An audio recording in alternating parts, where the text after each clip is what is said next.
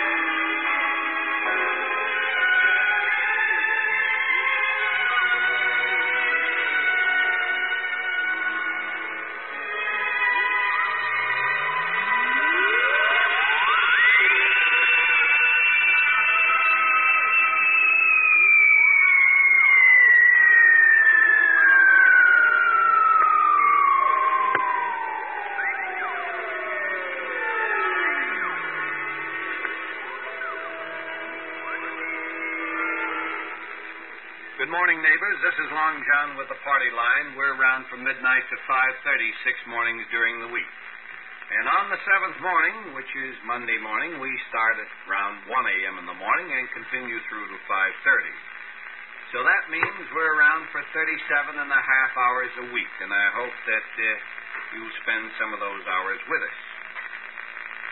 This morning we're going to have uh, what I consider to be a rather exciting program. Uh, we have mentioned from time to time that it's offbeat. Before I even start, I have to tell you, my engineer, Jack Keene, is uh, mentioning to me that the microphone is turned in the wrong direction for the Mystic Barber. Jack, I think you should be made aware of this. The Mystic Barber doesn't even use the microphone. There's nothing to do with the microphone. This is just something that he rests his hands on because he broadcasts without a microphone. As I mentioned a moment ago, I think we're going to have a, a very exciting program. I know we had the pleasure of having the Mystic Barber with us uh, some six or seven weeks ago on a Friday night, technically a Saturday morning, and uh, he's a very interesting gentleman, a very charming man, and uh, he's going to tell us a lot of things. Now, when I say the Mystic Barber, of course, I'm referring to Andy Sinatra. Andy Sinatra is a barber. He barbers in. Uh, is that the correct terminology, Charles? Would it be barbering? Uh, he chops. He chops, all right. He chops in Brooklyn. And uh, as a tonsorial artist, he has bad. also uh, uh, projected himself astrally, whatever that means. I've heard about it from time to time. And I would also like to say that he has on his forehead at the present time a very unusual piece of metal. In fact, he has two different units. Now, I have in my hand one band that he wears on his forehead. I will try to describe it to you. The base metal is copper. On top of this copper, there is a thin layer of aluminum foil. And then on top of that thin layer of aluminum foil, there is another unit that has been cut out of copper. Namely, it's a circle about the size of a dollar and about the size of a silver dollar, and there are two strips coming from this circle. Uh, I would say that they're about uh, a quarter of an inch in uh, width and about four inches in length. In other words, it does not cover the entire aluminum uh, covered piece of copper. Now, in the middle of this copper circle, there is a stone. It uh, maybe it's a diamond. It's a very large one. I would say about three and a half carat in size. Possibly it's a rhinestone or a zircon. Sunstone. A sunstone. Yeah. It helps up sun energy. All right, we'll be talking to Andy, to the Mystic Barber, about it in a moment. And besides this, there are two coiled wires. They're copper wires covered with a red uh, insulating material. And uh, these appear to be antennas. Now, he also has on his head at the present time a copper band that is not covered with aluminum foil. Would you just let me take a peek at that? And soldered on this copper strip are a number of pieces of metal and a couple of wires and a little unit that appears to be a grid leak or a condenser. Is that what it is, Andy? Yeah. Mm-hmm. Now, we'll be talking about all of these things, and instead of me describing or talking any more, we might as well get right into our discussion of the morning. We have with us this morning Dave Bell and Charles Leadham. Charles Leadham is the uh, is the radio and TV producer, and he's been with us many times in the program. And although Charles is not one who believes in the fourth, the fifth, or the sixth dimension, he's down here sort of in a two-dimension planet, on a two-dimension planet, and he likes a little 3D once in a while, but he wasn't even Well, familiar with four. I You, feel two-dimensional tonight, I tell you. you don't feel four-dimensional. Now, the thing I want to know is, like, what is all that jazz? Well, you'll find out in just a moment. We got a lot of other things to talk about here too, and uh, we possibly will have after a little while two other gentlemen join us and another lady. And these gentlemen, uh, Charles Wildus, is president of the Association to Advance Ethical Hypnosis, and John Cook, vice president of the same association, the Association to Advance Ethical Hypnosis. These gentlemen are not here to talk about hypnosis, but these gentlemen do claim, or at least one of them, Mr. Charles Whitus, claims that he is able to project himself astrally as well. Whether he is able to do this with his ability to, with a self-induced uh, hypnotic state, I don't know, but we'll be talking to him and all of these people. Before we get to our discussion of the morning, I'd like to take a moment to talk about one of our sponsors. Oh, tell us something about that, Andy. Okay. Uh, Mr. John, could I thank the people who wrote letters to me over the radio? With your permission. You certainly may. Well, my radio friends, this is Andrew Sinatra. I want to thank those who send in their letters and their cards to Long John. I think you owe it going through all the trouble, and thank you very much. Well, now I'm going to describe this headpiece. In order to describe this, head, this headpiece, we have to go a little far back.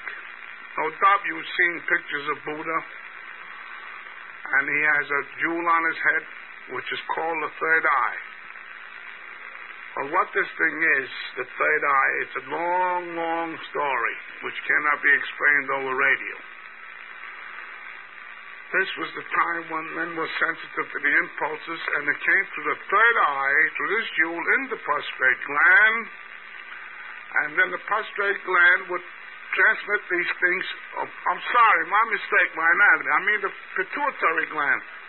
You mean maybe the pineal gland, Mr. pituitary, the pineal gland. This was transmitted through there, and that these transmit into the brain, and the brain would send these impulses out afterwards. They were received by this so-called third eye. Now, the third eye, like a diamond, is known to hold certain impulses.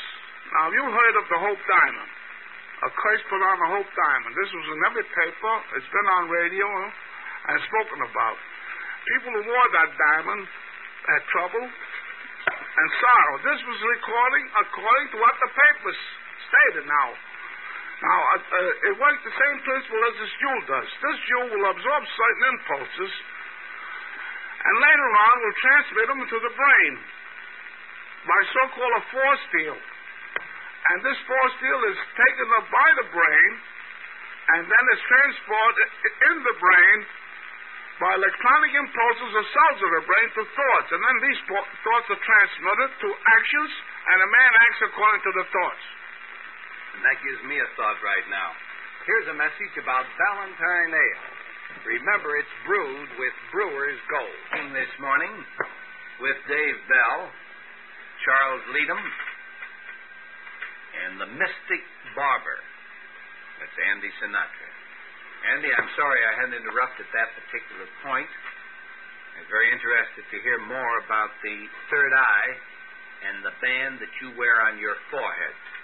Well, do you want me to continue about this? I think I would, yes. Regarding Just, before... just if you if you will, please, Yeah, be careful. don't rush and try to, you know, me be correct when you're discussing anatomy, if you will, please. Uh, regarding the third eye, was not true yet about it? The third eye today is being used by mostly all psychics. In, in Tibet, the third eye was cut into uh, an individual, according to a certain book stated, spoken about the high priest in Tibet. They cut in the third eye into an individual, apply a jewel there, for which the party can see auras and various different things. Now, this is, I read about this. But sometimes a person who's reincarnated and was had once a third eye is born with the natural gift of possessing the third eye in his reincarnation, and he does not need any of these gadgets or artificial third eyes. It comes to him natural. This is a natural gift, what they call psychic vision. But he must have been before a high priest or a man of some religious organization that had this third eye idea, a Buddhist or something of that particular faith, caught in him.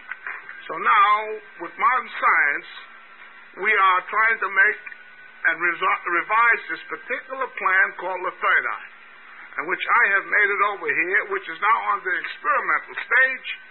And maybe in a few months or a year, I'll have one with real electronics, With what? I'm sorry, I didn't. real electronics, Real, yeah. and a meter that can register the mental impulses coming to your mind. And also, likewise, to transmit mental impulses and uh, knowledge into the human mind by electrical impulses. Andy Sinatra, uh, you, you've just given us the, the historical background Yeah. of the third eye. So, Uh, did the people who had this third eye, was it necessary for them to have a meter like you intend to build one with a meter? well, people who had the third eye, my friends, that time there was no electrical meters. That goes back thousands of years. Yeah. Now, I, if they had any meters or not, I cannot say. But we've been told that there were flying saucers Well, uh, we were told. four thousand years ago. There might too. have been flying saucers those days, but maybe they were not flying saucers. They were type of astral projection, manifesting themselves through the state of mind, or teleportations. You So- mean you mean that that if somebody is producing the phenomenon of teleportation, that this would be visible to people standing on the street? There's people who have gained a higher intelligence. I'm not talking about those people. I'm yeah. talking about the average person Yeah, on the the street. av- well, well, the average person, there's people on the street today, which I have confronted in my past broadcast, who I've had in a barber shop, gave them haircuts, I created a force field around them, and they were invisible in the mirror. And I proved that Long John had a similar experience on his own broadcast recently with Dr. Neff to prove the statement. Don't talk away. Is there somebody sitting in that empty chair? No. No, I thought there was. sorry, you gave me a Uh, no, I- start I there for a moment, compare too, yeah. fact with the, the fact that I had the man on a barber's chair. Now, you, John, for a moment. No, Yeah. I mean this. I'm, Uh, I'm trying what- to be very sincere. There was somebody sitting in that chair, and I didn't know whether they had left the studio or not. I didn't pay any attention, and you started to talk to the empty chair, and I thought that this person. Be, oh no, it's Dave Bell. I thought for a Uh, moment that you were still sitting there and that you were invisible. I wasn't talking to the empty chair. I was talking to the microphone. But you seem to be facing Well, that if way. I can look around, I'm trying to distract my mind from other things. That Are may you have- receiving a, a, a telepathic communication? No, communication well, this this sound? I don't receive. It's all my own thought waves that are concentrated now. Before I was a little leery when I started, but as I get going, I generate energy and my thoughts are stronger. Uh, Charles, pardon me. I think Yeah, how has a how do we refer to this gentleman as Mr. Barber or or? Uh, How would you like Mystic us to address you? The mystic, Bob. The mystic. well, that's kind of cumbersome. Now we need I a, don't a think short it is. I, think that if, if we had uh, uh, the President of the United States here, I think we would address him as President Eisenhower. I think if we had uh, a doctor here, we wouldn't constantly say just doctor. We'd say Dr. Uh, uh, Jones or whatever his name is. I think we should extend that courtesy to him, Charles. That's true, but I'm lazy. Well, all right. Uh, the thing I want to know is what what function does the meter serve in this uh, function that the meter serves, you know, today we're living in a world of skepticism. People Yeah. say, prove it. Prove it. True. So consequently, we have to find ways and means if I have to put a merchandise on the market that's sellable with instruction. People say, I want to prove something to me. So consequently, by having the meter there mm-hmm. and proving to them that the thing does carry current from its own force, So these particular stones I show you here, see, hmm that carries force and energy. I'll demonstrate you the energy it contains after. And the meter shows that this thing contains energy. The chances are a person see that will believe that such a thing exists. And if a person believes, he, he can acquire knowledge. And if he acquire knowledge, he's benefit to mankind. You mean that if one of your customers takes this uh, uh, headband and he will have the meter with it, and he sees current registering on there, then he believes he's gotten value for And his the money. power of Is that it? believing is the power of faith. You think they wouldn't believe without the meter? Some will believe me or believe by past history or by past reading they've done in the occult.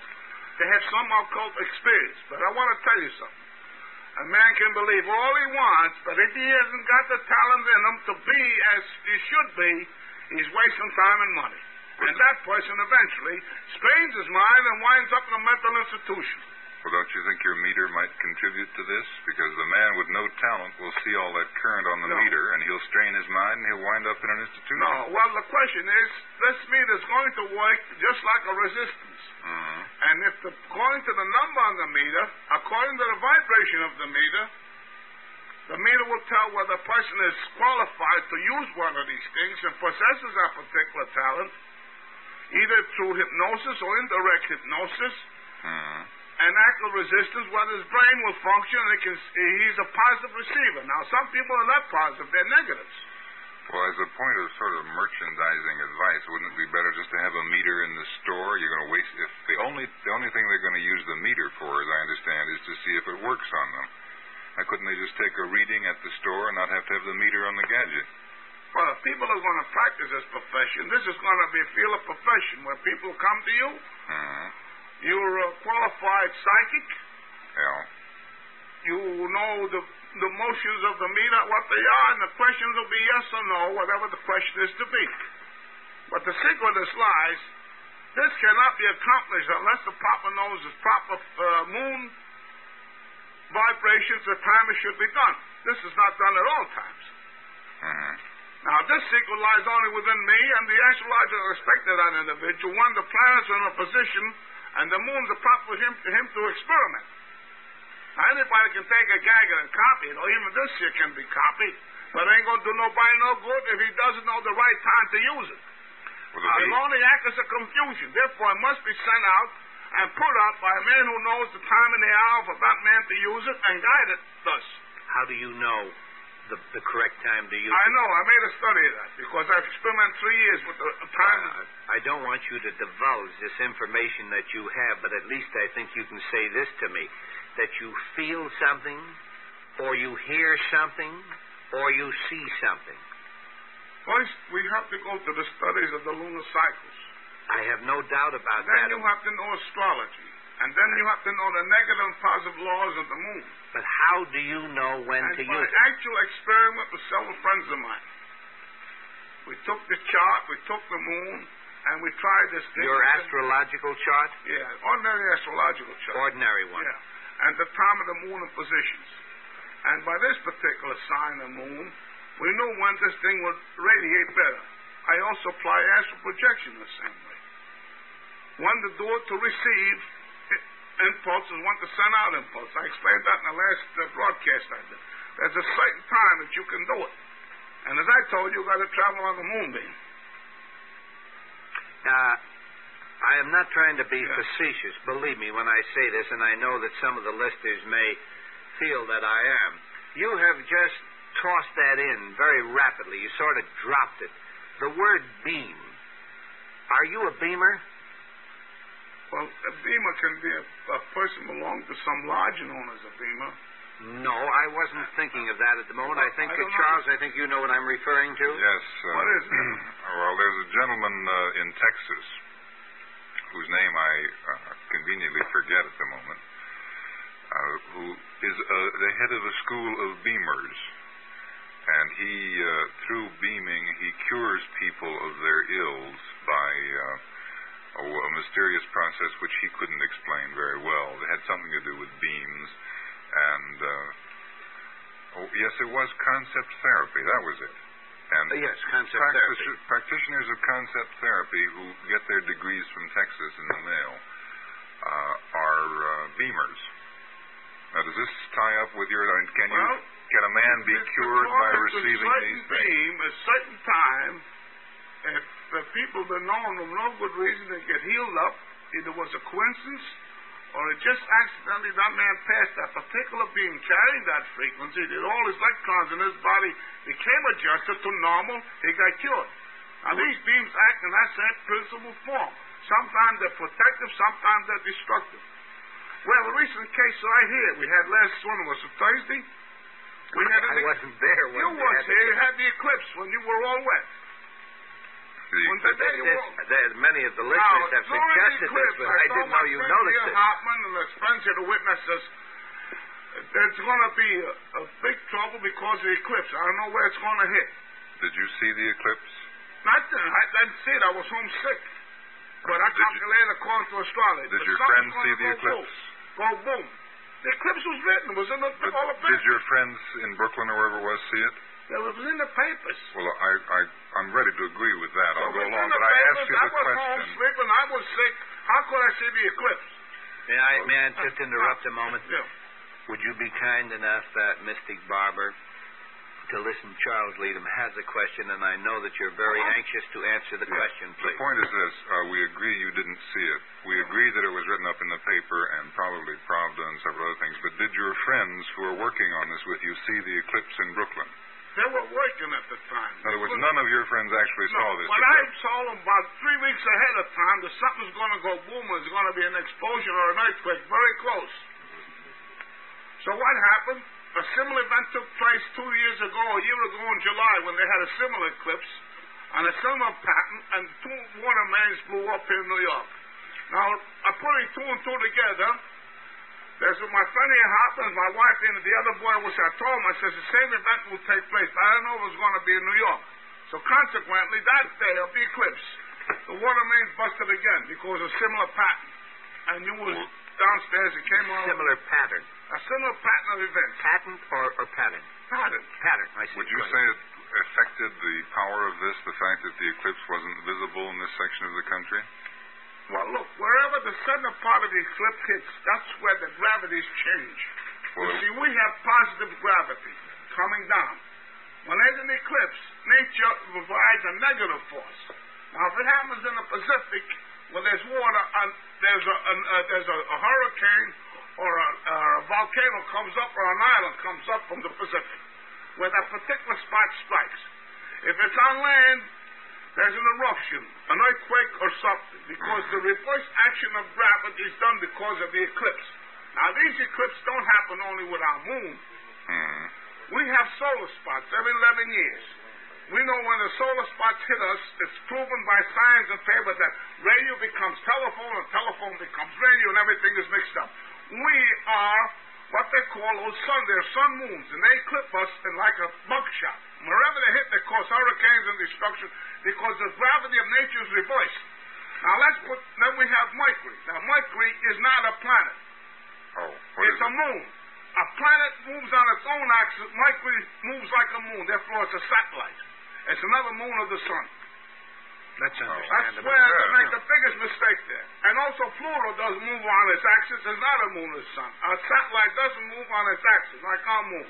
Uh-huh. Now, when these things start, let's say we get a big, uh, a big earthquake or something, is when the moon eclipses on the same spot, and you get the moons of the solar eclipse striking the same spot.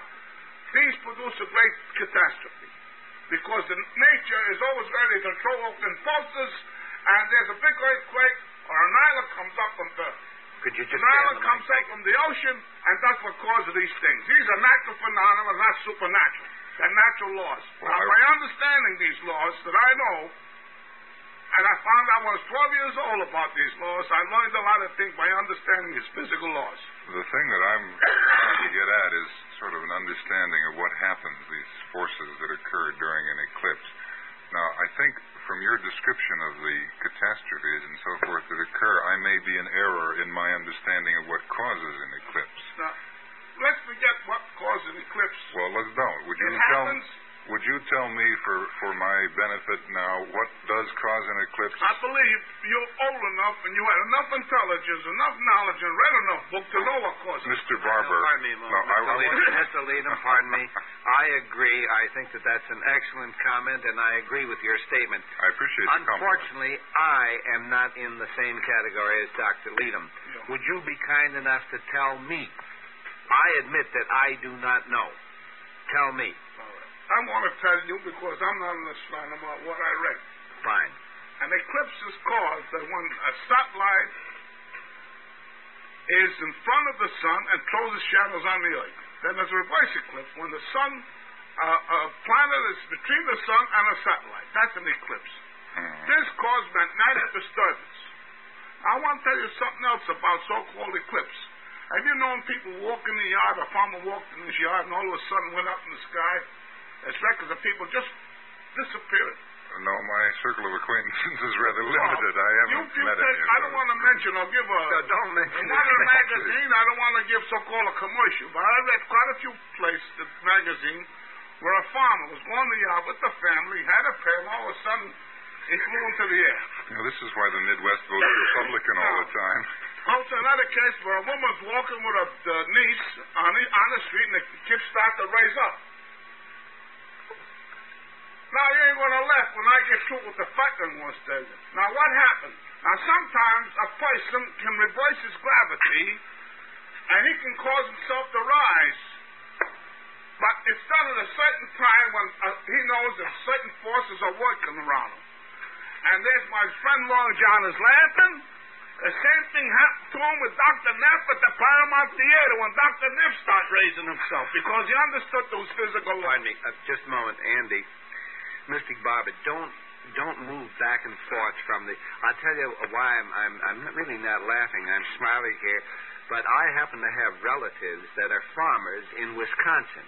And I've been hoping for a long while that something like this would happen. And I can just picture this this weekend that that my Uncle George is walking out on the farm in Wisconsin Dells and all of a sudden he's gone. You see, this is the only reason I was smiling. Well, I'll give you the answer to that. You know, every year. I didn't even ask a question. Oh, this is not a question, John. I'm trying to continue so that people Please do. understand on the Please. radio. Now, we know people are disappearing every day from this earth. No traces are found. Now, these things are happening all over the world. You know where you'll find these people? Up where Sputnik and Putnik is. They're floating there in space because of the sudden rush of the counter energy that's thrown from the earth has forced them past the stratosphere and the gravity. Therefore, anything that goes up there, whether Sputnik or Sputnik or people, isn't coming down again unless it explodes. And by force. In, You in mean all these- fairness, pardon me a moment. Just, just for the, the sake of our listeners, Andy, I, I, I know that you're not too familiar with Earth electronics and radio. You're more familiar with the things that, that happen on the Moon, Venus, and Mars. But the equipment that we have here is just plain Earth equipment. Would you be kind enough to remain in that same position, not move back and forth from the microphone, so that our listeners will be able to get every word of wisdom that you're kind enough to give us this morning? Uh, Please no. do that. Uh, Thank you want very much. I I... think that uh, Mr. Leadham. No, I just I just had a vision of a farmer exploding in his orbit, and it made me kind of laugh. Do, do these people explode? You say? Is that Well, understood? I wasn't there. I'm going... I'm putting two and two together, pieces together. Would to you just prove- give us two first, and then we'll take the other two and we'll add? I'd like to find out what. about The, four or five cases I read about papers. In, In- in newspapers, and newspapers? mag- magazines. I don't want to mention because no, I don't want to know. give I a can understand that. And probably you read them too. Not my good fortune. Well, it's a well known. I have the, I have them home. There's two.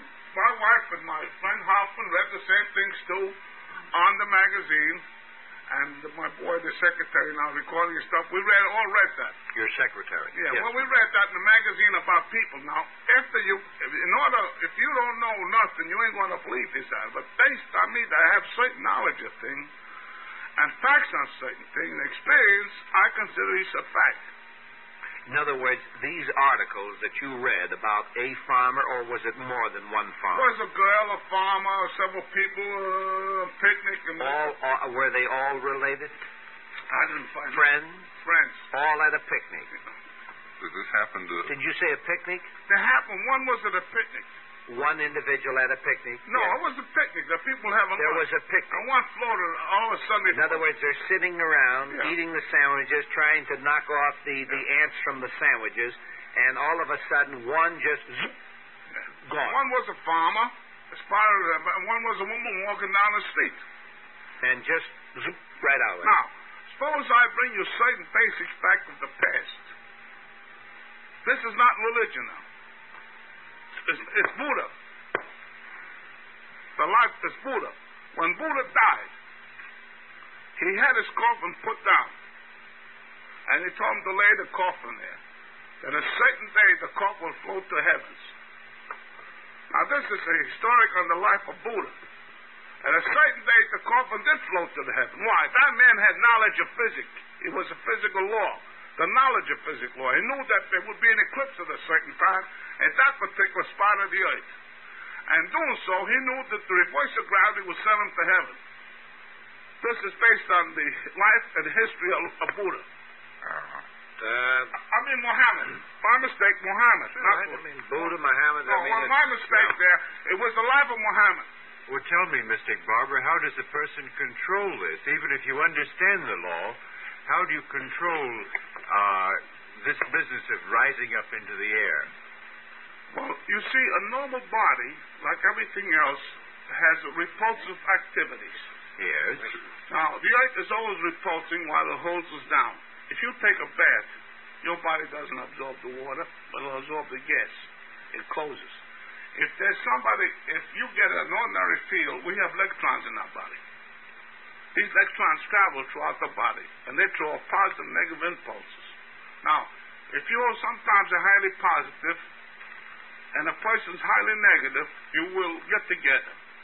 Now, if you are negative and you meet another person whose body vibrations are negative, the cells of the body are negative, you would hate that person. For no good reason. The only thing that holds you from punching that fellow in the nose for no good reason is because you're, a, you're civilized. Well, But for no good reason, you hate that person, you don't like his guts or something, because the vibrations that radiate from your body are highly negative to his.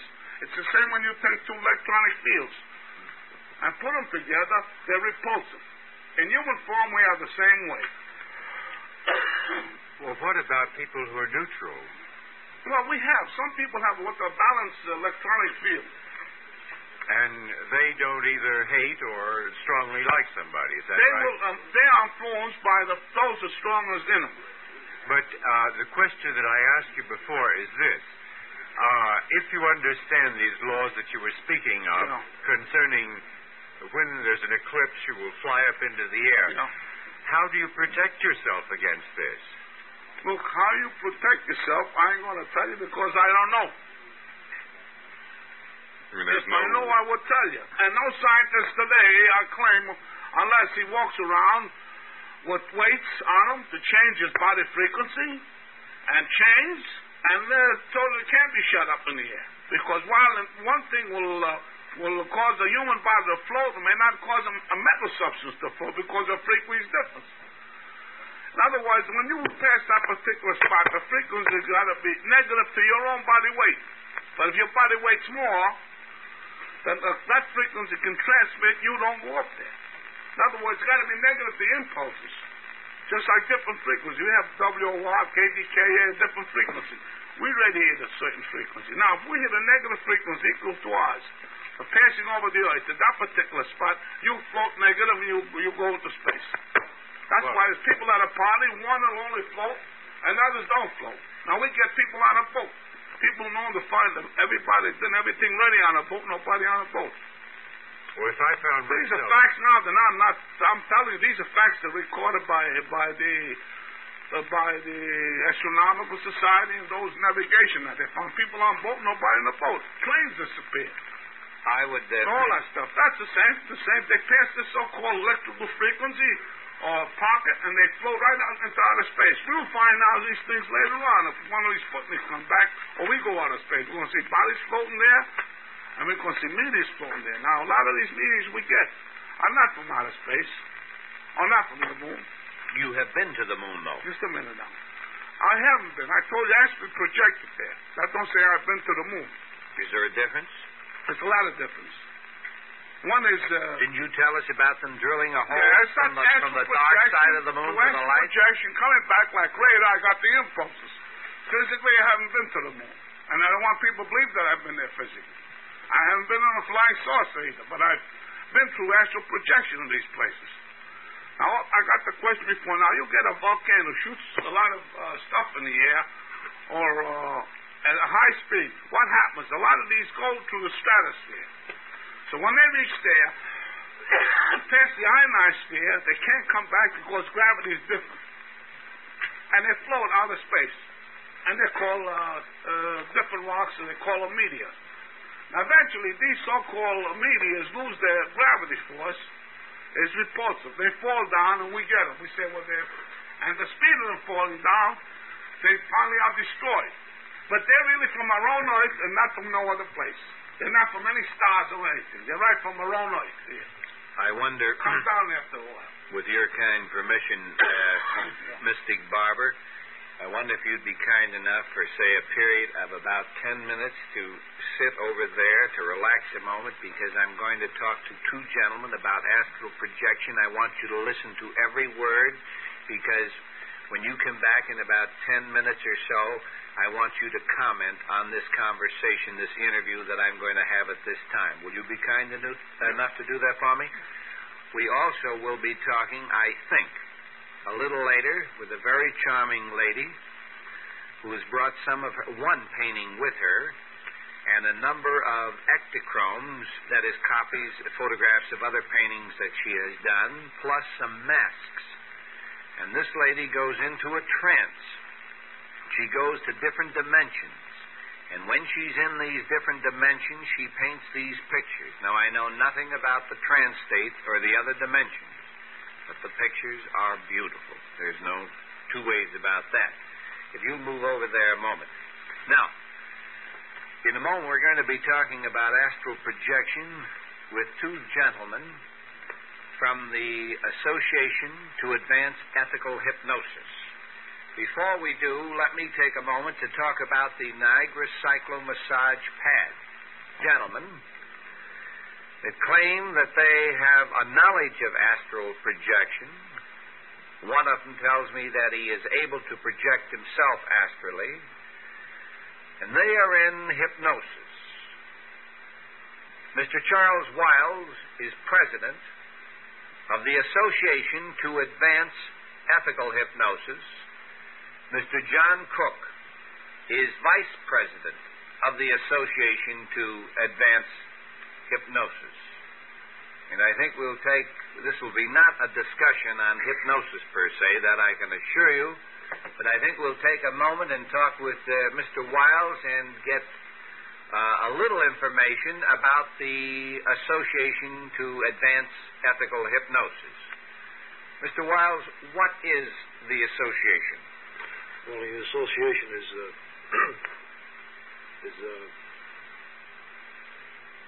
Is a what, sir? Uh, I see. Well, now, uh, this microphone evidently is, is a little loose, the connection there. Possibly, Mr. Cook, you can give us a little information about the association? It's uh, more or less to uh, try to get the uh, association is to uh, help people understand hypnosis and to teach them what we can actually do with it. Mm-hmm. And uh, we'd, we'd like to have a medical association uh, come in with us, Mm-hmm. help out. Fine. Uh, Mr. Cook, uh, the name of the association leads me to believe that you are interested in advancing hypnosis and you want to do it in an ethical manner. Is, is am I is my assumption correct, That's sir? right. Absolutely. Mm-hmm. Now, I'm very interested. I, I was not. Uh, I had no knowledge of this anyway. That hypnosis can be used for astral projection. Yes, it can. Through uh, post-hypnotic suggestions or while the person is in a trance. Mm-hmm. I've had I have projected people while they've been in a trance, but uh, had much better luck through post-hypnotic suggestions. Uh, for instance, I've projected a person from his house, which is approximately 15 miles away, to my house with a post-hypnotic suggestion. And uh, I, w- I wonder if I may interrupt a moment.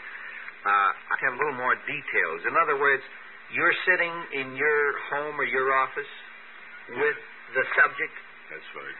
and you hypnotize the subject. Yes, and I tell him while he's in a trance Yes. that he will project in his sleep while he's sleeping at night. Oh, in other words, he, he doesn't leave your house Yes, with he- the astral body. No, no, he No. leaves uh, perfectly awake. When he arrives home, he goes to bed.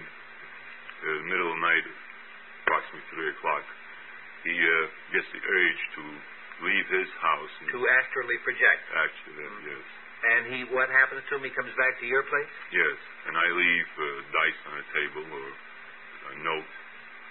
But uh, so far, I've had very good luck uh, reading dice. He read dice three times in a row, and uh, once I told him I would read dice, and I didn't read the dice there.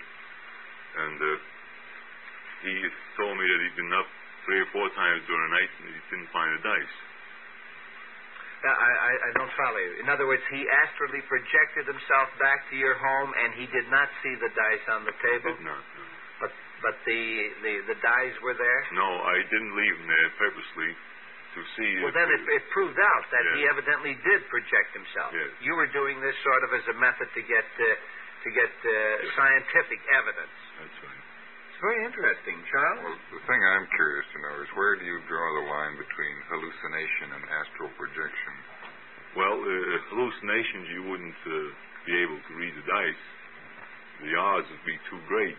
What what would you say the odds were against guessing it by chance in a pair of dice? Well, I wouldn't know exactly what they would Well, be, but give me a first order approximation as what you think they would be.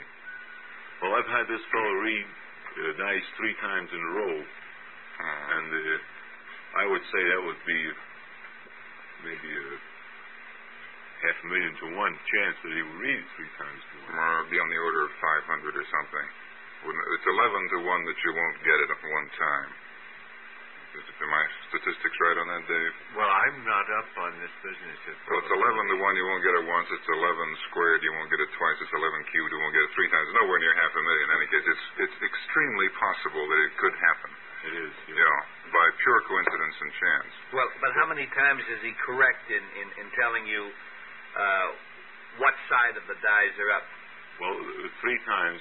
I did it three times, and three, each A hundred time- percent. Hundred hundred percent. Charles, I don't think we can belittle this. Well, there's never been a failure, in other words. No, there, there's been a failure to the point where he, where I would tell him he would project and see the dice, but he did not project. But when he did project, he did see them. Well, now, as I understand this, uh, we've discussed astral projection before, and there always seems to be an appearance. In other words, all he does is go about and read dice. No one sees him, no one uh, No one talks to him. No, it's actually a case of projected, uh, oh, almost more clairvoyance than astral projection, wouldn't you say? Well, that's the point where we uh, discuss at the association. We try to find out whether it was. Uh, The thing that occurs to me is that clairvoyance, whether it exists or not, the term covers exactly what you've been describing. Now, why do you then go beyond that and apply this rather mystic term astral projection to this phenomenon? we, we, so we try to prove out whether it was astral projection or merely mind reading. We didn't. Uh, It could be telepathy because you, of Yeah. course, knew which way the dice were. Well, now, what indications do you have that it was astral projection rather than clairvoyance Well, he- or telepathy? that uh, he felt himself leave his house. He, he felt that he woke up during the night and he had a very strong desire to at my house. Well, that's and, covered by hallucination pretty clearly, wouldn't Yes, you say? it would be. He said he felt uh, uh, sort of a rushing sensation, acceleration up to my house in a split 2nd Mhm. He arrived, and then when he saw the dice, he, he got a little terrified and he got the desire to go back to his bed. And he had the same acceleration back to his house. Of course, uh, it could be Could be hallucination and uh, chance, or perhaps a little clairvoyance or telepathy. Now, why did you decide on this curious way of proving astral projection? Wouldn't it have been simpler to have him appear to you in your house or your office? If you were really attempting to determine that there was astral projection? We did try that. We had no uh, success at all. which is a strike against AP, as I will refer to it. Right. I had another case where I had a fellow project oh, about 20 miles to the plant where he works and uh, to watch the fellow on the next shift. And uh, he had a particular problem uh, assembling some parts. And uh, he described next next day he described to the fellow that was assembling. He told him exactly what he did and the problem he had, which was uh, pretty hard to uh, guess at. Well, I, I don't know the, enough of the circumstances of that, but the thing that uh, occurs to me is that you you say you've had experiences with astral projection when actually you have made only the briefest and sketchiest of approaches to an experiment with astral projection. Is that uh, right. that more or less covers it? There's been no proof, no manifestation other than a None curious reading of dice. Well, now how do you plan to go on from here? Well, I, I plan to uh, project two people at once and have them meet in, in a particular place. And uh, possibly that way I would find out whether they would see the same thing at the same time and perhaps have a conversation with each other. Of course, that would be quite in the future. What? Uh, why are you uh, experimenting along these lines? Is this tied up with the advancement of ethical hypnosis? No, it has nothing to do with it. It's just a personal thing. That This is a sideline. In other words, Mr. Wiles, the president, is not, uh, or are you just, are you also personally interested apart from your office as uh, president of the AAEH? I am uh, just interested on my own. So this, this has nothing to do with the association. none. No, none at all. All right. Well, Now, I, I have uh, a few questions that I'd Sure. like to ask, if I may butt in here just a moment. Uh, when you placed the person under hypnosis, you suggested to them the sensations that they would feel when they were leaving their body. Oh, no, you? no. But you did tell them they would feel a desire to leave their body and that they would leave their body That's right. at a certain time during sleep. Yes. So from this, it would follow that they would probably hallucinate the feeling of having left their body. Yes, there's a very good chance they would hallucinate. Uh, that's why we left the dice to uh, more or less try to see if they did see them, see the dice, and they read the numbers on the dice. And as had been mentioned before, being able to what were the dice uh, were the numbers on the dice given to you on the following day, or how did you get that information? On the following day, The following day. Did this information come to the subject in their sleep, or were they in the waking state? Did it come to them as a dream? Uh, they felt as if the, uh, as as though they woke up during the night, but they weren't sure. As though they woke up. And was this experience during the time when they woke up? Yes. That did they see their body lying in bed No, when they they, were didn't leaving? see it. They felt the acceleration and everything blacked out. The next thing they knew, they were standing next to the table where the dice were at. Mr. Uh, Cook, uh, as Vice President of the Association to Advance Ethical Hypnosis, I think that you, your opening comment was that the association is interested in having uh, medical supervision or the the medical profession to sort of guide you. Yes. I didn't quite follow it. Would you well, repeat that again, please? Uh, guide us and uh, at the same time work along with us. Like, uh, for instance, I have a few doctors that I've called up and asked them if they would be interested at any time to have a hypnotist Mhm. on hand. Yes. And they were interested. And they told me that any time they have patients, they would call me up. I was just wondering if uh, if you feel that possibly the medical profession as a group would also be interested in astral projection, Well, I, I doubt whether they would be as a group, possibly as possibly as individuals. individuals. yes.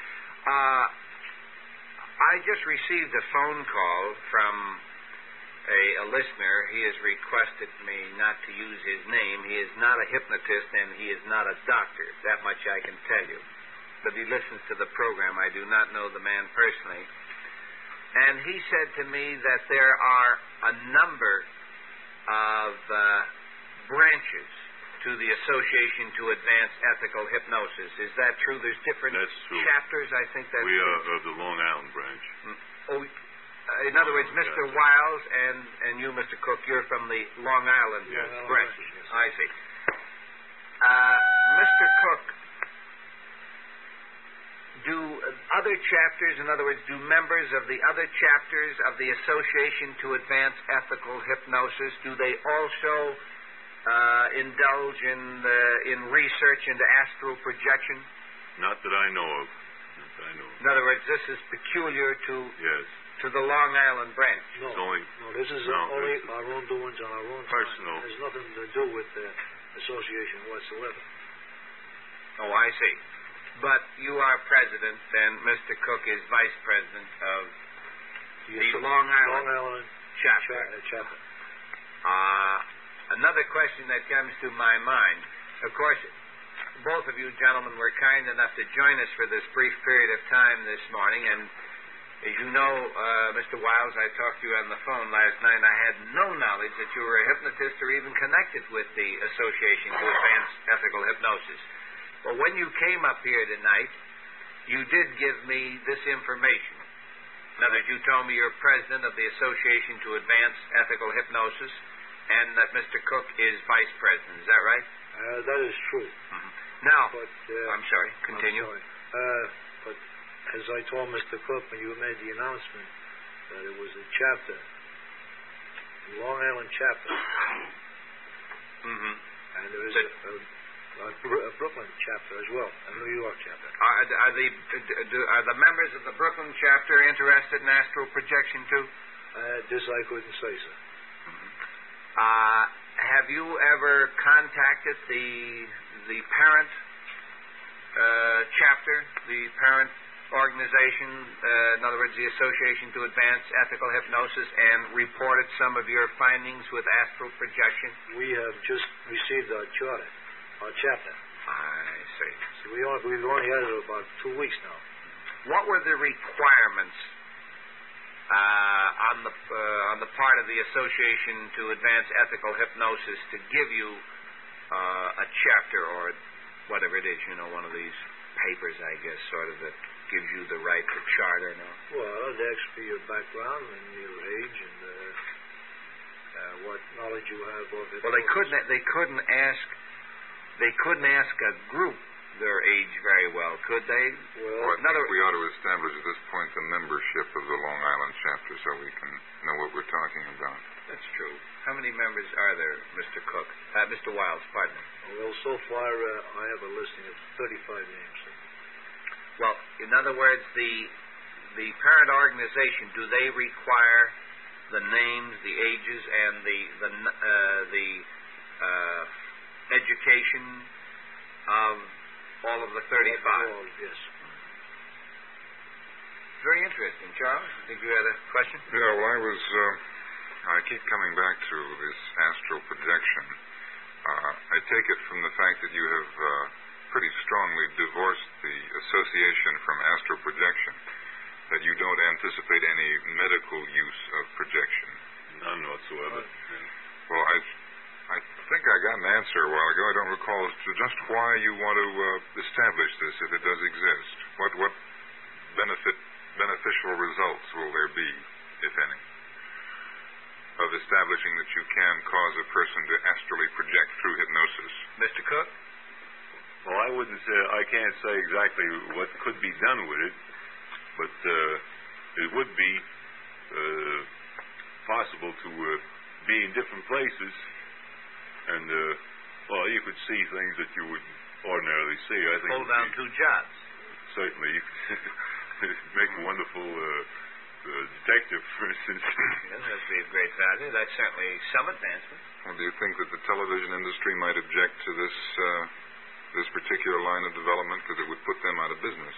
I doubt very How, much. how would, how would it put them out of Well, business? why would I need a 21 inch set if I could astrally project myself into the studio? Good point. It's a good point. Well, they, you you don't anticipate uh, this this far a spread of astral No, not at all. Mr. Cook, you're very serious about this, though, aren't you? About yes, astral yes, projection. I am serious. I, and to the point where I would like to see prove out whether it's a fact or fiction. Uh, where is the parent organization located? Of the the Association to Advance. Mr. Wiles is over It's here. New Jersey. In where? New Jersey. In New Jersey. I see.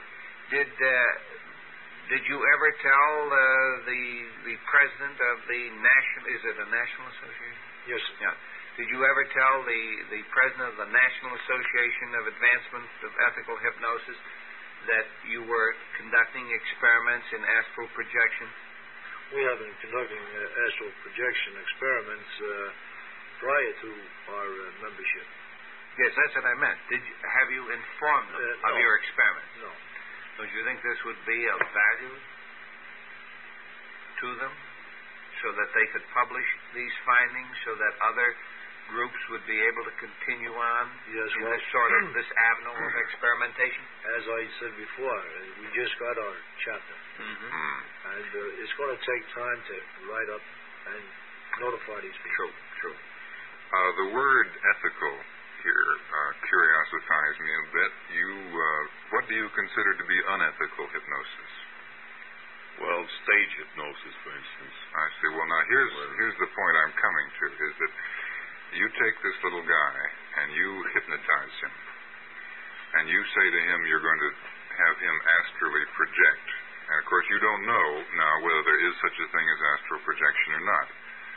He goes home and he goes to sleep and he thinks that he projects himself to your house and reads dice or sees that dice aren't there or something, and then after that, he goes around to his friends and community and co-workers and so forth and says to them, I have experienced astral projection.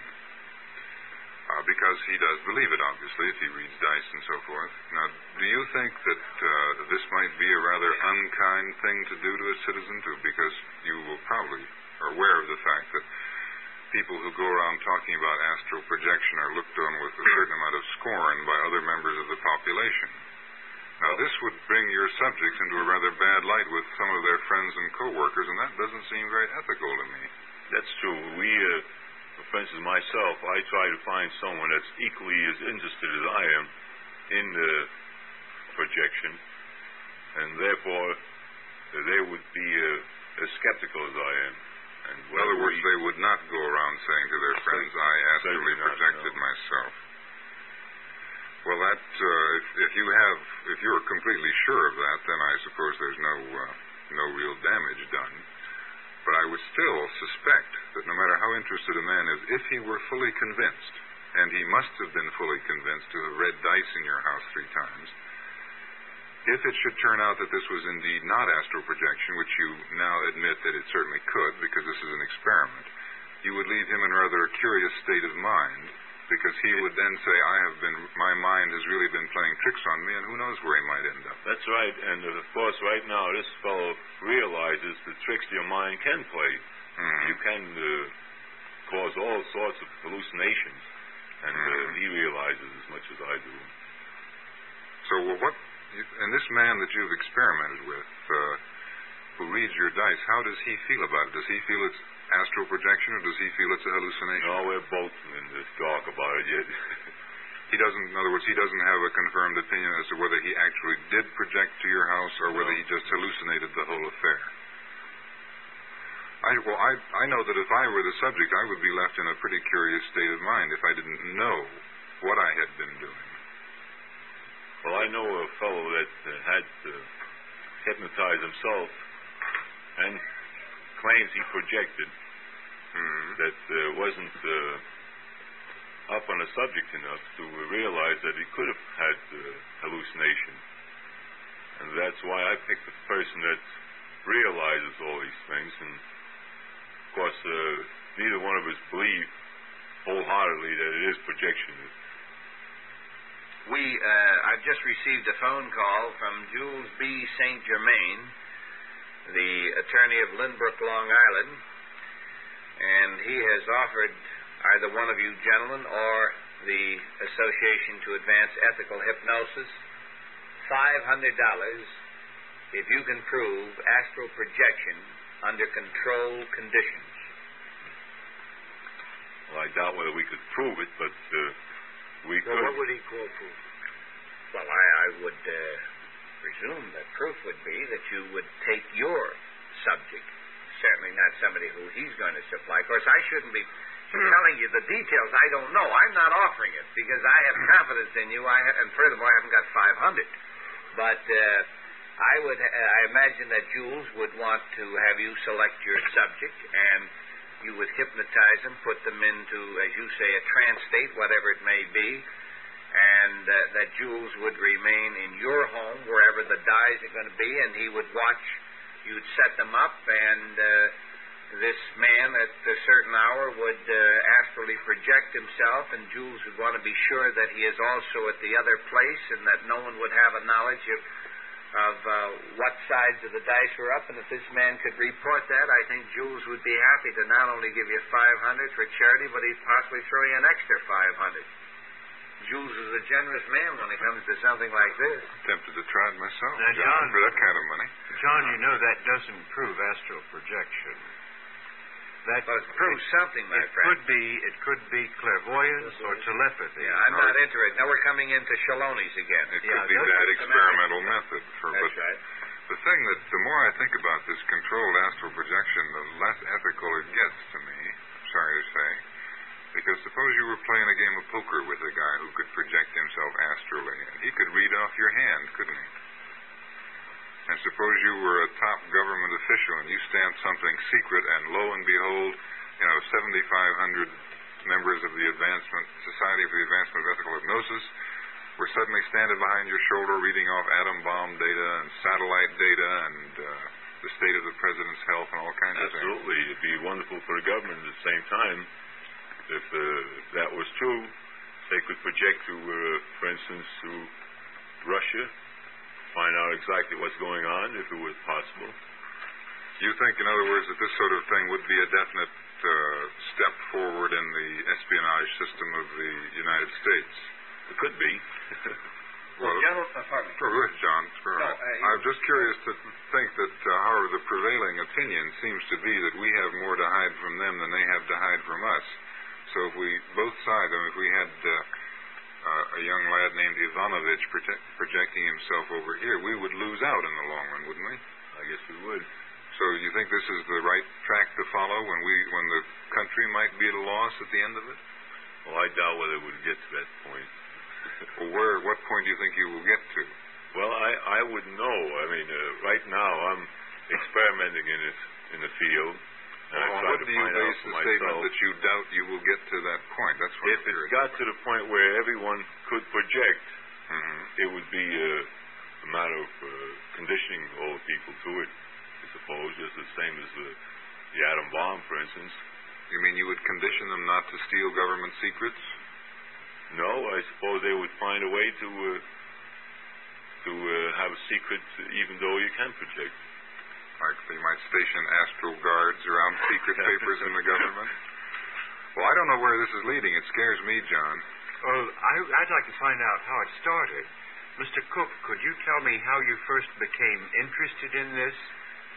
I happened to overhear people discussing astral projection, and a friend of mine had a book on it by uh, Muldoon. And uh, after reading about it, I got quite interested in it. Mr. Wilds, how about uh, you? What is your feeling on the If I may interrupt Oh, for excuse me, just a moment, Sure. uh, Charles. Mr. Wiles, it seems that you told me last night on the telephone or yesterday morning that you, as an individual, I'm not talking about somebody else, one of your subjects, that you, as the president of the uh, Association for uh, Advancement of Ethical Hypnosis, that you have projected yourself astrally. Is that true, sir? Yes. Now, when you proje- uh, projected yourself astrally, did you project yourself to another dimension or to another planet? No, sir. I read a, a book by Muldoon and Carrington. Mm-hmm. Now, I read the book thoroughly, Mm-hmm. and I done what I was supposed to do according to the book. I see.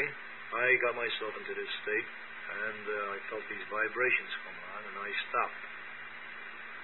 So, uh, with that, few days later, I went outside in the living room. Mm-hmm. I lay down on the couch.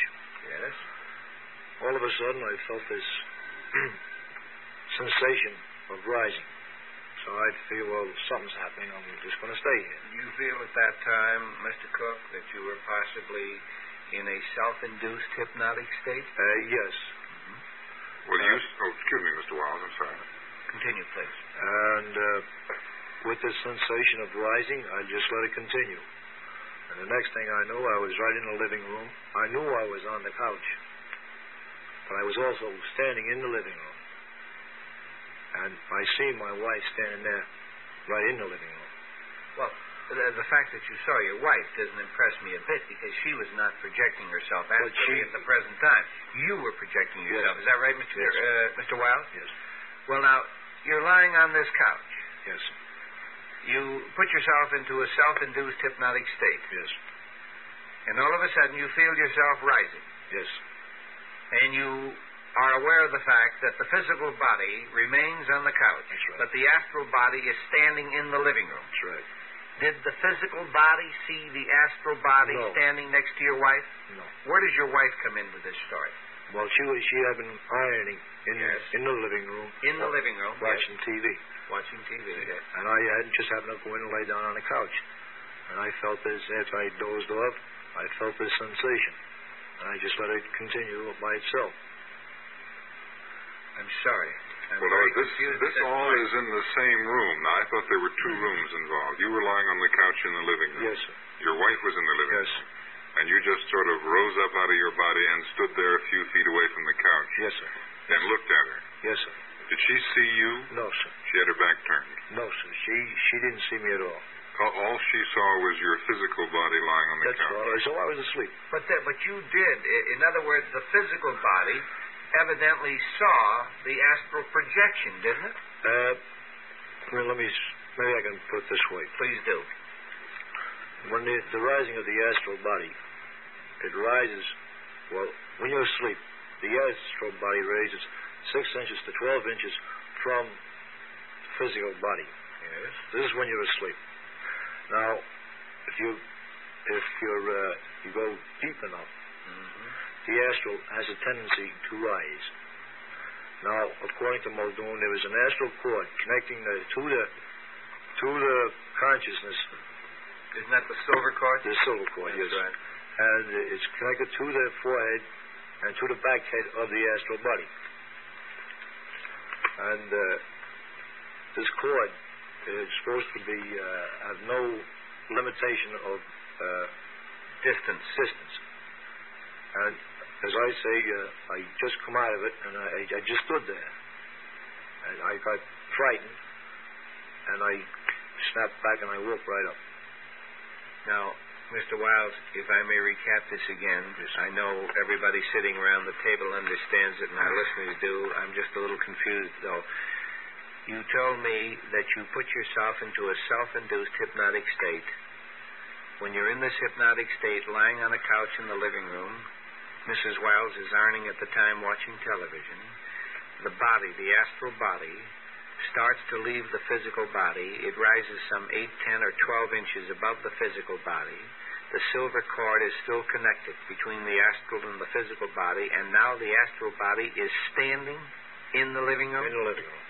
What did it do? I just got frightened. I just Was the astral body body fully clothed in the same fashion that the physical I- body was clothed? You don't remember. I don't remember, and I I don't even know if it goes on or not. Well, Mr. Pardon me, go ahead. No, I'm just. Uh, this was, uh, without any doubt in your mind, this was astral projection. Is that right? Well, from what I read on it, yes. Therefore, you are not in the same. Uh, do not have the same view uh, as your the vice president of your chapter that astral projection remains yet to be proved. I I say it has yet to be proved. Well, now, if you did it, it certainly hasn't yet to be No, proved. because of the simple reason that the mind can play tricks on us. In other words, this It is could be a hallucination. this was very possibly in your mind simply a Could have been hallucination, a a dream. Yes, Why do you then say that you think it was astral projection? because uh, that, uh, when I seen my wife, she was in the living room, and when I came to out of this uh, Yeah. sleep, sure enough, she was in the living room ironing. Well, she wasn't in the living room when you put yourself in this hypnotic state. Yes, she was in there at the time, yes. Well, then, just the fact that you knew it afterwards seems like very little proof of anything to me. You say that you you assumed that this was an astral projection because your astral body saw your wife in the living room. You knew it before, so what new information did you gain from this projection that convinced you that it might have been an astral projection? Well, when I, uh, as I say, when I was standing in the living room, there was a different light. Hmm. See, it wasn't an ordinary light such as you have here. Yeah. It was more or less an amber light. Yeah. It, it, it was a, an off color. Yeah. And uh, this here, uh, I've never seen in a dream. I've never dreamed of colors before.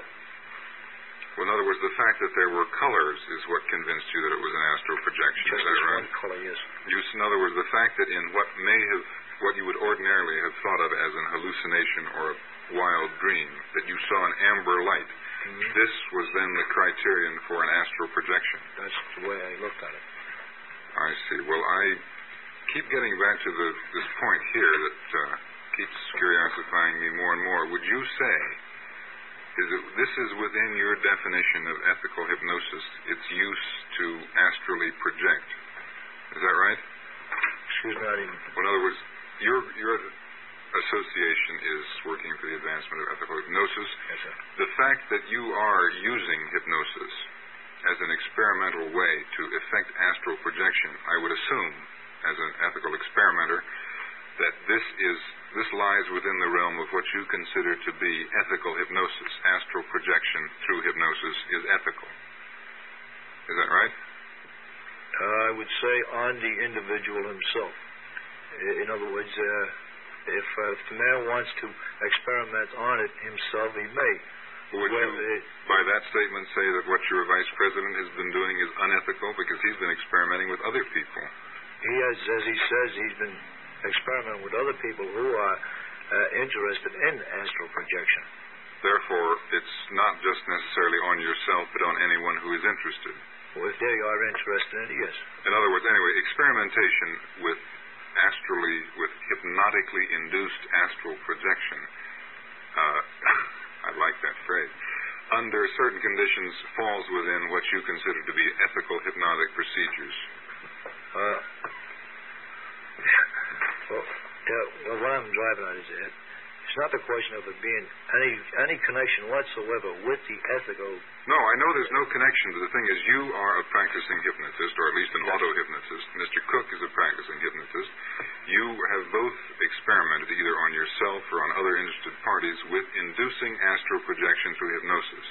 Now, the fact that you have done these experiments would indicate to me that you consider this an ethical use of hypnosis. I would, tar- I would hate to think you were doing it considering it was an unethical. Well, I, I think use. the question, if I may, and certainly you don't need any help on my part, Charles, I think what your question basically is are you an ethical hypnotist or an unethical hypnotist? I am an hypnotist? ethical hypnotist. Then, if you are an ethical hypnotist and you conduct experimentations in astral projection, you do feel that this is ethical. Yes, sir. And you would then uh, favor using the association to advance this sort of practice. Is that right? If this is ethical hypnosis and if the association advances ethical hypnosis, We've therefore. established that this is ethical, Charles. Well, I'm trying to. Man has told us this. In other words, you would favor the use of this national association to advance uh, astral projection through hypnosis. I would, I would almost have to follow. It would have to follow it. So this, this I take it is more or less the official attitude of the Long Island chapter of the Association for the Advancement of Ethical Hypnosis. I said in one breath. Is that true? yes, sir. Is that about it, sir? Yes. Right.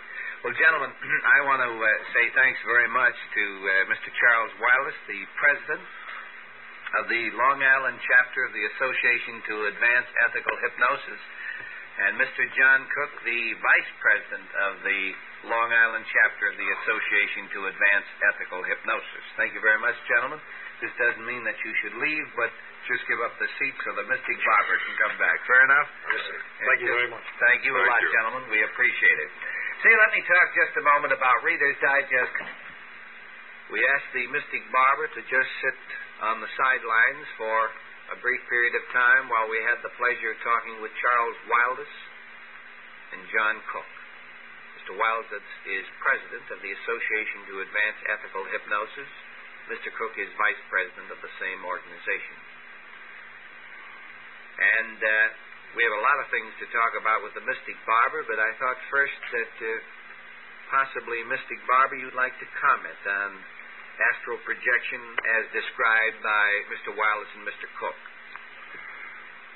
My friends, regarding astral projections, I made a statement like that in the last time I talked on September the 7th, which I described as astral projection and mental projection.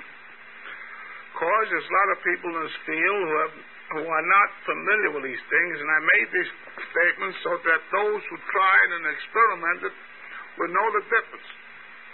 Regarding what I heard tonight, although my friends here are sincere and honest in their efforts, that was not astral projection, but was mental projection.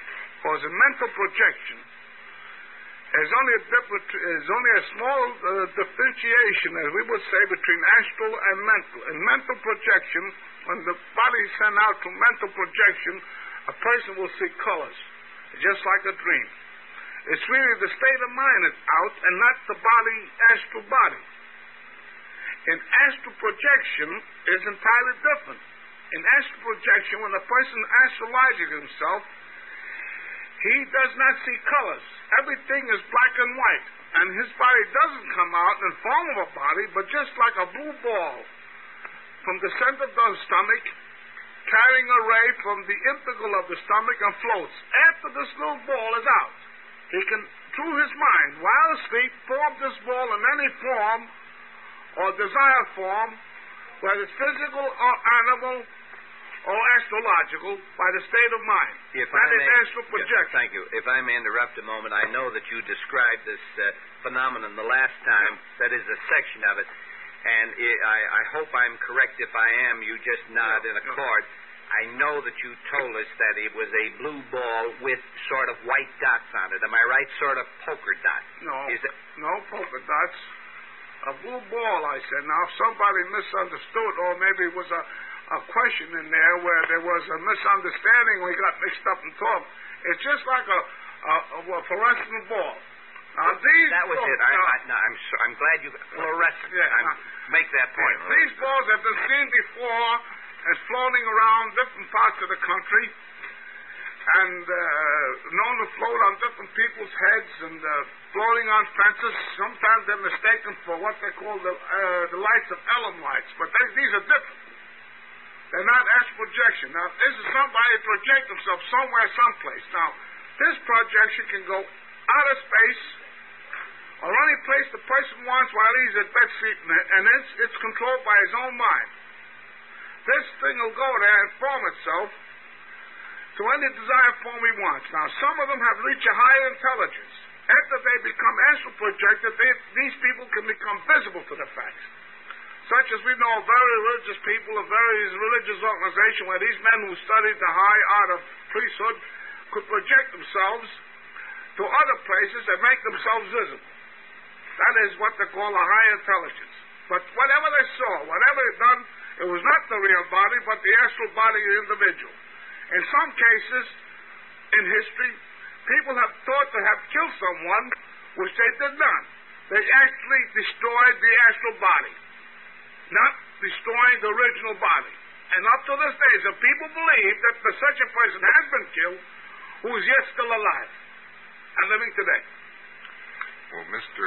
Mystic Barber, Yeah. uh, I take it from that it, it is possible, and something I'd never heard before, to destroy the astral body. Is that a permanent destruction? No, the astral body cannot be destroyed. The physical body can. Well, you Because it's, it belongs to the earth form, earth form. you said these people killed the astral body. When I say kill the astral body, I meant to say they thought that they destroyed the physical body, but really they destroyed the, the, the, the astral body. They pretended and acted according to the mind sent to them by the physical body that it was dead.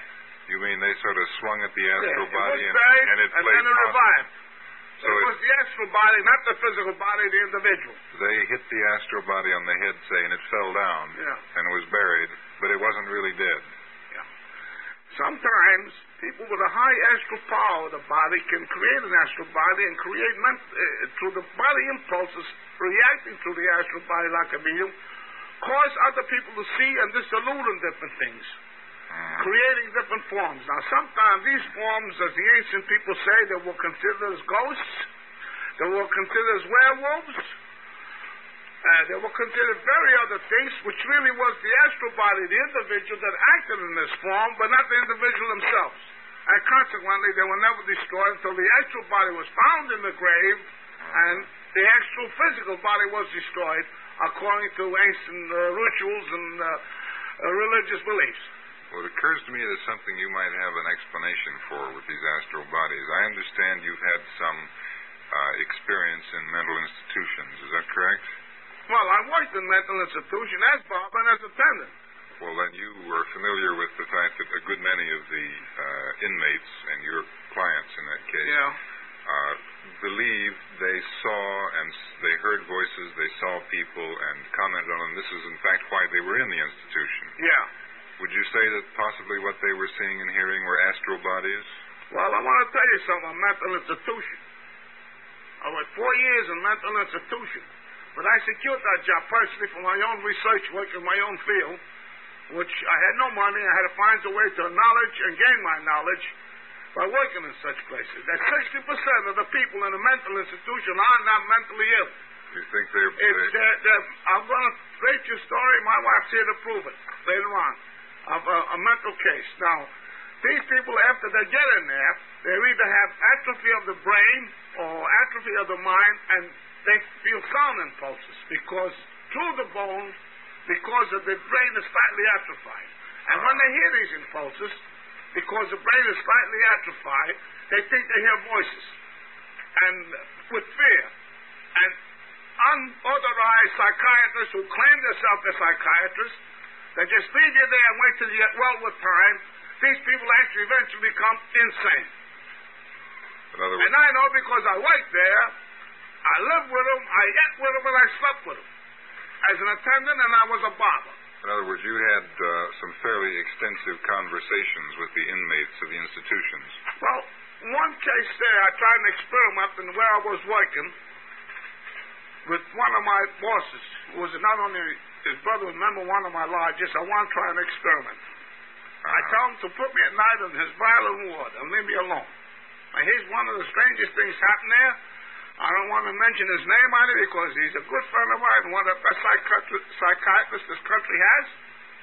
He's now head of one of the hospitals, and he tried my experiment. The strange thing was, I would put in a ward with like a 100 or 200 some odd people were violently, where it took 12 men to subdue them. Yet at night I would go there alone, take care of the place alone, and everything was peaceful and quiet.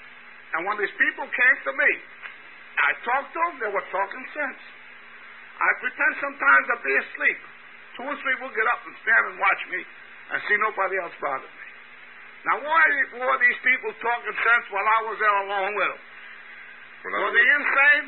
Or did, was it faith? Or was it that I radiated a, a vibration that seemed to have soothing effect on them? in other words, you feel there was a certain bond of sympathy between you and the violent ward inmate. Now, consequently, as soon as anyone else would come in there, they would go off. Now, these the, this was a tested condition for three months, which I'd done in one of the hospitals, only to experiment and find facts for myself. You mean that you went into this violent I ward secured a position. every night for three months?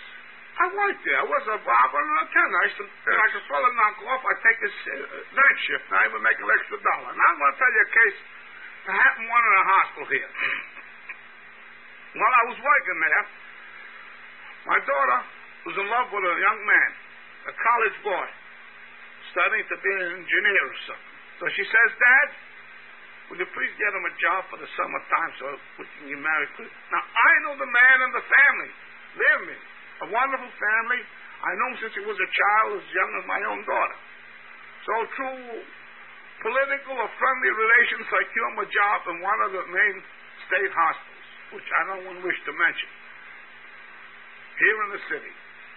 I was a barber, and as a barber, I would be close to the supervisors, the attendant, and the doctors. And because they knew me, they done me a favor, and I told them the true story. The boy was over six feet that I brought there. The supervisor of this hospital liked him so much and through my friendship that he made him his own personal super, his own personal guard, guy. Now, generally, when a head man goes to a hospital, he has two or three guards to go with him for protection. That he said if this fellow stays, he's going to make him head guard. He told me personally, head guard of the place. But unfortunately, this man, a very good man, one of the best psychiatrists in the country, is now deceased. And a very good friend I lost only a few years ago. Head of one of the hospitals in the state of New York. Yes. Now, these statements can be proven any time anyone wishes, any psychiatrist or medical association of fact, because I still have friends in these hospitals who know me and these events took place. So what is it that... Now, after three months, they're walking through one of the violent wards. This uh, this young man that I secured position for, who's gone my daughter for no good reason, turns around and hits the head supervisor, almost kills him one blow with his fist. And he was subdued by the others in the same place, and they put a a sheet around which we call uh, a sheet so he can't get away. He was taken to King's County Hospital. They filed a charge against him as being insane. But later on, on the proper psychiatric examination, this fellow was not, this young man was found not to be insane, but affected by surroundings. That he was not insane. And charges were taken away from him. That he was affected by environment. Dave, did you want to... Yes. This is now a true story. My wife knows it, and my, my, my, was my daughter proved it. I have two doctors in one of the hospitals, and who helped me recommend this man. Now, after this happened, I felt so embarrassed, feeling that I was responsible for the unhappiness of a good friend, that I resigned from that hospital under no prejudice. Well, Mr. Barber, do you feel that possibly some of these uh, patients who were in there were astrally projecting, or what was it that was affecting this man? Well, when we come to astral projection, let us talk sense. It's just trying to tell a person you get KDKA broadcasting frequency in WOR and make a rubber ball and bounce it on the floor. A frequency cannot be proven I didn't follow that. unless you have a mechanical substance which registers that frequency. Now, astral projection and human, and human frequency and uh, radio frequency are similar patterns, only with different frequency. Now, I'm working on a plan which later on, the mental impulses may be projected through a machine, and then they will be registered on a meter to prove that the mind is sending off impulses. Well, the astral projection that I have read about is of a person, let's say, sitting down or lying down, and then the astral body floats out of their physical body Yeah. And can travel to great distances. Is this the understanding that you have of astral projection? Well, there's two types, as I told you. There's the mental impulses, which are sending our mental impulses and bringing back a message like radar. Because anything that's invented or discovered first must exist in the human mind, or anything discovered or invented represents some part of the human body or organ. now, this If we take these things and break them down, they represent some part of the human body or organ. This mental projection that you were talking about seems to me to be very similar to what's called clairvoyance. Isn't it? Isn't well, that about the same clairvoyance thing? would be in mental projection, but in the mechanical field we would call it radar. Uh huh. Now, can you tell me this? If uh, a man is sick and he's in a coma, do you think that uh, he projects himself astrally sometimes? Well, in order to project yourself astrally, your heartbeat has to be cut down to about 40 or 38 vibrations. Now, when it reaches that point, then you, not until your heartbeat beat reaches to that point, you can uh, you can project astrally. Now, is that uh, 30 the only, above that, your heart, just like, I'll give you an idea. Let's say we have, nobody gives you 60 degrees, 60, uh, 60 volts electricity, because they do, they'll burn you. But 58 they could give you, or 61. But 60 degrees will form an arc across the brain, 60 volts, when it's put across the brain with the resistance 60 volts would burn the brain. Yet 65 or 59 will not have no effect on the brain. Now, it's the same thing as I was saying. Anything will form an arc. Now, in order for you to astral project, I'm going up on my own experience and experience I try with others. You have to reach where your pulse beat has to come down to 40 or 38. And don't let it go down less than 35. Well, can you bring your pulse rate down to 38 to 40? Now, some, you know, I'll tell you a strange way. Most of my astral projections will cause the time when I'm ill, or very bad ill. Uh huh. Now, Can you bring your pulse rate down to 38 is or 40? because these things will work. It's because these things, by an act of nature, have brought my pulse down to a low ebb because of uh, ill health. And during the time I rest, because I don't take no drugs and medicine when I eat. When I'm sick, I use fresh air, herbs, and sunshine, and rest, and the power of the mind. In other words, uh, in ordinary circumstances, you can't bring your pulse down to 40 or But a yogi, Well, a yogi who does no work and just meditates through the power of the mind, he could bring this pulse down to 40 or 30. In fact, someday we have a, a young man that I know, a friend of mine, and my secretary knows. This man is ashamed to come here and say it. He actually can show you, and he'll have any doctor come in here, and he can control his pulse. Now, he's done it with me, and we've seen it. So I hope someday to bring him here, and he goes into astral projection after his his uh, pulse is. We have proof here that I've seen this man. I've talked to the man, but we've been trying to get him here, he's willing to have any doctor examine him, and shows that he has control over his pulse. well, it would certainly not That's require. control over the involuntary system. It certainly would not require a medical examination to determine the rate of the Well, pulse. I mean, he, it? he claims if uh, if anyone knows, uh, anyone familiar, a nurse, a registered nurse, to prove that he actually, in front of a witness, has caused his pulse, and no tricks about it. His pulse to go down to 40 or 30. Then he goes to astral projection after that. The Uh-huh. astral projection is not mental impulses. Astral projection has to be controlled by the mental mind, not the subconscious mind. See, astral projection is controlled by the material mind Uh-huh. what you know, where you want to send it. But the mental impulses are controlled by the subconscious mind. Well, when you send this astral body out, what do you do? What do you, this accomplish? Well, sometimes, as I told you, certain lunar vibration has to be in harmonious. Remember what I told you before about lunar spots? Now you're talking about sunspots. The sunspots, lunar spots, the power of anti-gravity. Now, say you want to send your body out to space. Know. You got to find when the lunar vibrations are drawing you. That's uh, that has to be given to you by a, an astronomer who knows the time and the hour that you can send yourself out, and you can't be no more than one hour away from that particular place. Now, you get the section where you live. You got to you got to time that section would be 10, 15 miles negative, and you project yourself during that time. It allows one hour because these spots don't last no more than one hour, even a little more, to give you a chance to come back. Now, just the tide is negative. When the tide changes, coming back, you have to follow that beam. Now, didn't you say that you had projected yourself astrally to the moon?